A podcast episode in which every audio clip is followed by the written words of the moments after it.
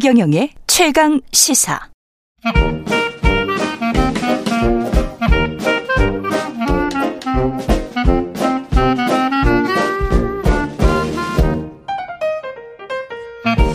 네, 최경련의 최강시사 월요일은 경제합시다 코너가 있는 날인데요. 오늘은 차영주 와이즈 경제연구소장 나와 계십니다. 안녕하세요. 예, 안녕하십니까. 예. 차영주입니다. 예. 오랜만에 뵙겠습니다. 예, 예 경제쇼에서 한두 번 모셨던 분인데, 예. 지금 SVB 실리콘밸리 파, 어, 뱅크 파산했고, 그래서 기준금리 인상은 했는데, 연준이 0.25%포인트면 뭐, baby step, 예상대로입니까? 예, 예상대로입니다. 예. 그러니까 어떻게 보면 각국의 특히 이제 미국뿐만이 아니라 유럽에서도 어 얼마 전에 기준금리를 인상을 했죠. 각국의 중앙은행들이 의연한 모습을 저는 보이고 있다라고 설명을 좀 드리고 싶습니다. 유럽은 0.5% 포인트, 그러니까 20일은. 나라 따라서 예. 그러니까 25bp 올린 나라도 있고, 그러니까, 유, 그러니까 EU는 20, 예. 50bp를 올렸지만 영국은 20일은? 이제 25bp를 올렸고, 그렇죠. 예, 예, 그런 식으로 이제 예. 하긴 했는데 특히 이제 어 먼저 미국이 기준금리를 올리고 음. 어, 유럽 쪽이 올렸을 때 이제 CS 파산이 있었음에도 불구하고 그랬죠. 어, 그럼에도 불구하고 유럽 쪽에 있는 각 중앙은행들이 어, 금리를 올렸다라는 거죠. 예. 어, 일부 이제 은행들의 파산 효과가 나타났을 때그 예. 그 일부 월가에서는 금리를 또 인하해야 된다라는 의견도 좀 나오면서 그랬죠. 전반적으로 시장에 여러 가지 의견들이 있었던 것들은 사실입니다. 음. 하지만 우리가 이제 그 연준의 상황들을 보면 연준은 점도표를 통해서 미래를 일단 먼저 밝히거든요. 그렇죠. 그러니까 12월 달에 점도표를 발표했을 때 그들이 얘기했었던 터미널 금리, 그러니까 최종 금리가 5.1% 였는데 음. 이번에도 점도표를 발표하면서 5.1은 유지를 했어요. 예. 근데 5.1을 가기 위한 과정에 있어서 그들이 따박따박 걸어오고 있는 것들을 의연한 모습을 전 보였다라고 표현을 하고 싶은 거죠.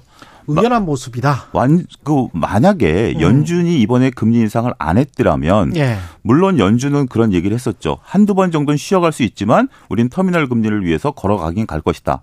근데 오히려 쉬워졌다라면 시장은 다른 해석이 가능했을 수도 있을 것 같습니다. 터미널 금리라는 말씀하셨던데 어, 최종 금리. 예, 터미널 예. 금리 하면 우리가 이제 고속버스 터미널 생각하시면 될 것 같아요. 예. 그건 이제 우리가 종착역이 예. 이제 터미널 금리이기 때문에 음.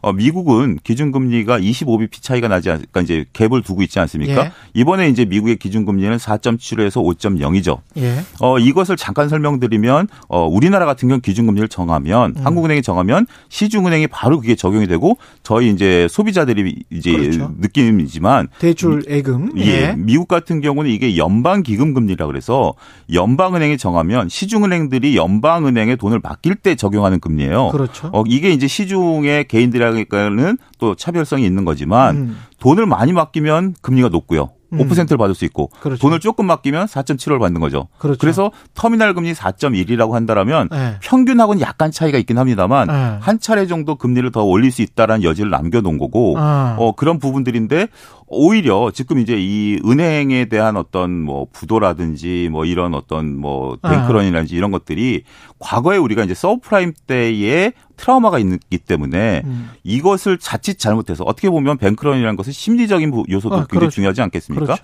아, 그렇기 때문에 이것을 어 지금 이제 미국 그 금융 당국은 음. 별 문제 없다라고 얘기를 하고 있고 음. 소비자들은 불안해하면서 특히 이제 지방은행에서 그 큰 은행으로 어, 자금의 로테이션이 일어나고 있는 상황인데 예. 오히려 연준이 25p를 하면서 우리는 그냥 갈 길을 가겠다. 어. 이 금리 문제로 인해서 은행 문제가 더 불거지는 않을 것이다. 어, 이런 모습을 좀 보였다라고 해석이 가능할 것 같습니다. 근데 지금 아까 언뜻 한 예. 번더 올릴 수 있을 것 같다 이렇게 말씀을 하셨는데 예. 그리고 시장의 기대와는 약간 좀 다르잖아요. 사실은 네. 월스트리트와는 좀 다른데 그 미국의 페드 그 관계자들은 2024년까지 그러니까 속도와 바, 속도가 중요한 것 같은데요. 네. 2024년까지 한 4.3을 이야기하는 예, 것 4.3. 같아요. 예. 그런데 지금 시장에서 나오는 이야기는 올 연말에 4.3 이야기를 하는 분들이 있더라고요. 실제로. 어, 예, 그렇습니다. 그러면 이게 지금 1년이 차이가 나는 거예요. 네, 예.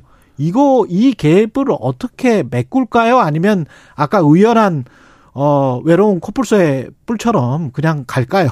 패드가. 어, 저는 네. 그 후자 쪽이다라고 말씀드릴 수가 그냥 있습니다. 코뿔소의 예. 뿔처럼 묵묵히. 어, 왜냐하면 작년에도 연준은 네. 어, 6월부터 점도표를 발표했을 때 그때 음. 당시에 목표 금리가 얼마였냐면 3.5였고요. 예. 그 다음에 9월 달에 4.5, 12월 달에 5.1의 터미널 금리를 제시를 했고요. 네. 그걸 걸어왔어요. 하지만 월가에서는 계속해서 금리를 올리지 말라라든지 음. 아니면 일부에서는 또 연준 위원 중에 한 분인 매파적인 분들은 뭐 6%대까지 금리를 올려야 된다라는 등 테일러 준칙을 얘기하면서 나름대로 논리적 근거를 대고 이렇게 그렇죠. 했지만 그렇죠. 연준은 지금 돌이켜 보면 네. 그들의 말을 바꾼 건 아니에요.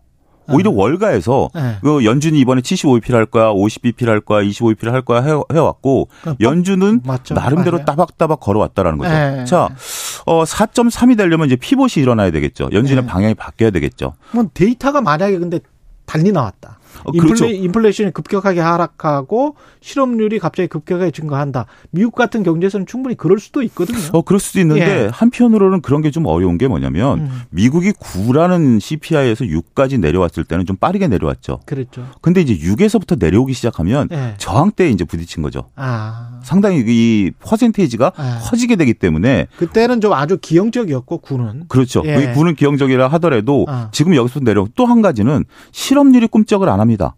실업률이 지금 예, 나죠. 3.7에서 예. 더군다나 미국이 IRA법이라든지 칩스법이라든지 이런 걸 통해서 막대하게 지금 고용을 창출하고 있다라는 면도 있거든요.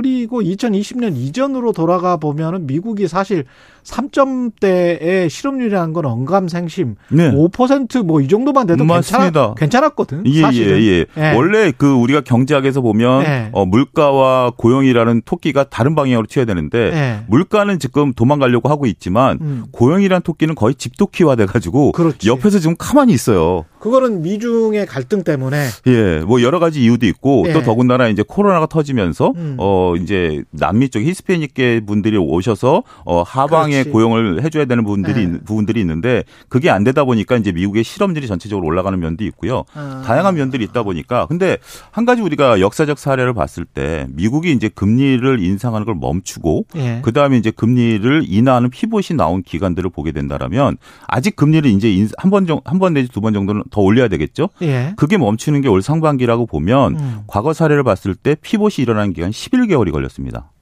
그렇군요. 예. 그러니까 예. 지금 물론 이제 중간에 숫자들이 변하면 음. 어 연준의 행보가 바뀔 수는 있긴 하겠습니다만 예. 지금 상황만 놓고 본다라면 너무 월가에선 조금 기대감이 클 수도 있다라고 보는 거죠. 그렇군요. 예.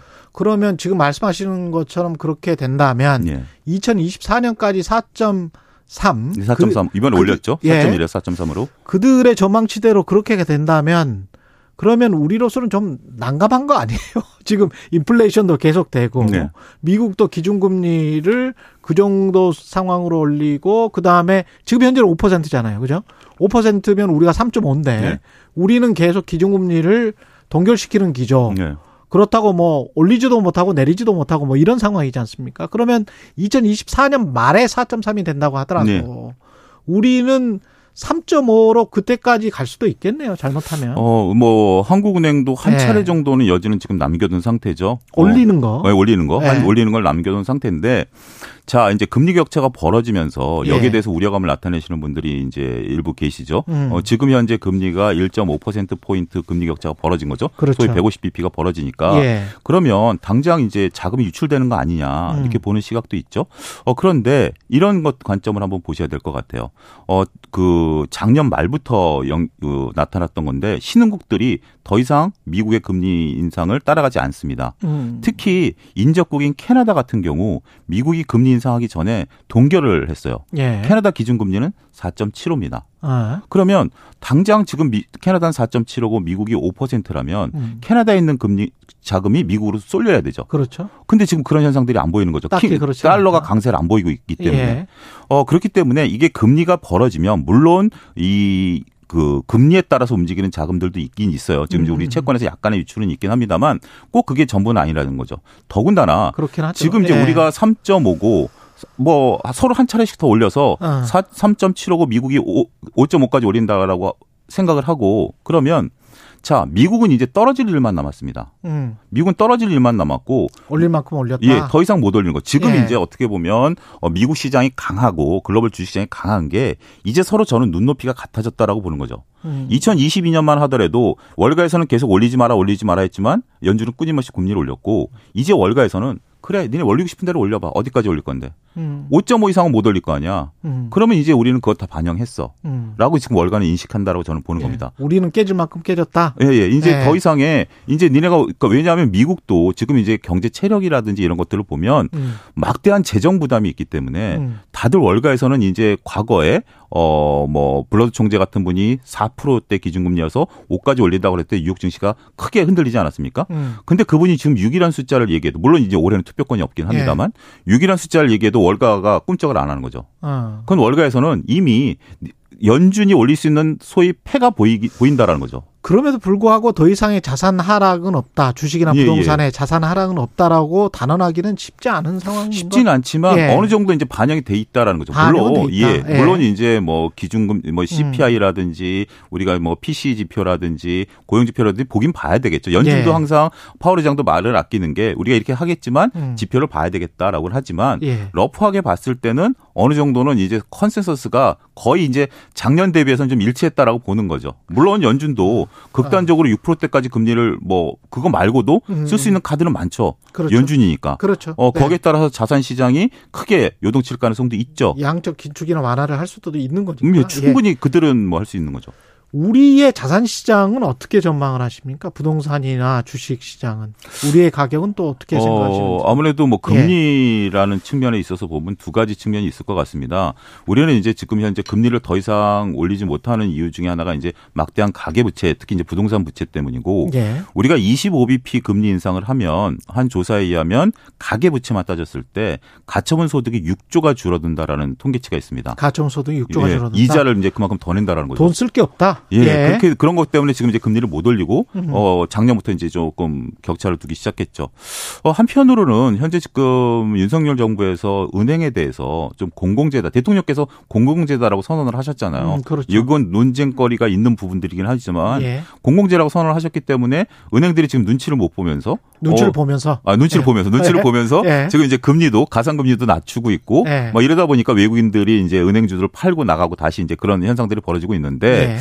그 은행 이제 그 금리 부분에 있어서는 어느 정도 이제 은행들에 있어 시중 금리는 좀 이렇게 쉽게 못 올릴 것 같고 음. 이게 작년과 좀 그런 그렇기 때문에 일어난 현상이 작년에는 주식 시장에서 은행으로 자산의 로테이션이 굉장히 크게 일어났습니다. 예. 어, 채권이라든지 그랬죠. 이런 쪽으로. 예. 근데 지금은 영 무브 현상 이 벌어지고 있습니다. 아. 은행에서 돈이 빠져나와 가지고 예. 직접적으로 들어온다라기보다는 간접 상품에 투자하는 비중이 굉장히 높아지기 시작했어요. 음. 더군다나 이제 채권 같은 경우 예. 우리가 뭐 회사채 같은 경우 확정 금리로 여- 만기까지 간다라든지 음. 아니면 채권을 보유한다 해도 이제 금리가 떨어지게 되면 거기서도 또 소득을 볼 수 있는 거 아니겠습니까? 그렇죠. 거기에서 또 양도 소득이 나옵니다. 예, 예. 그런 부분들이 발생하고 있기 때문에 음. 지금 좀 그렇게 주식 시장이라든지 자산 시장, 소위 위험 자산이 활성화가 좀 이루어지고 있는 부분들이 있는 거죠. 짧게 부동산 시장은 어떻게 전망하세요? 어, 부동산은 현재 급매물은 소화가 됐지만 예. 심리가 지금 워낙 위축돼 있는 상태이기 때문에 우리가 그렇잖아요.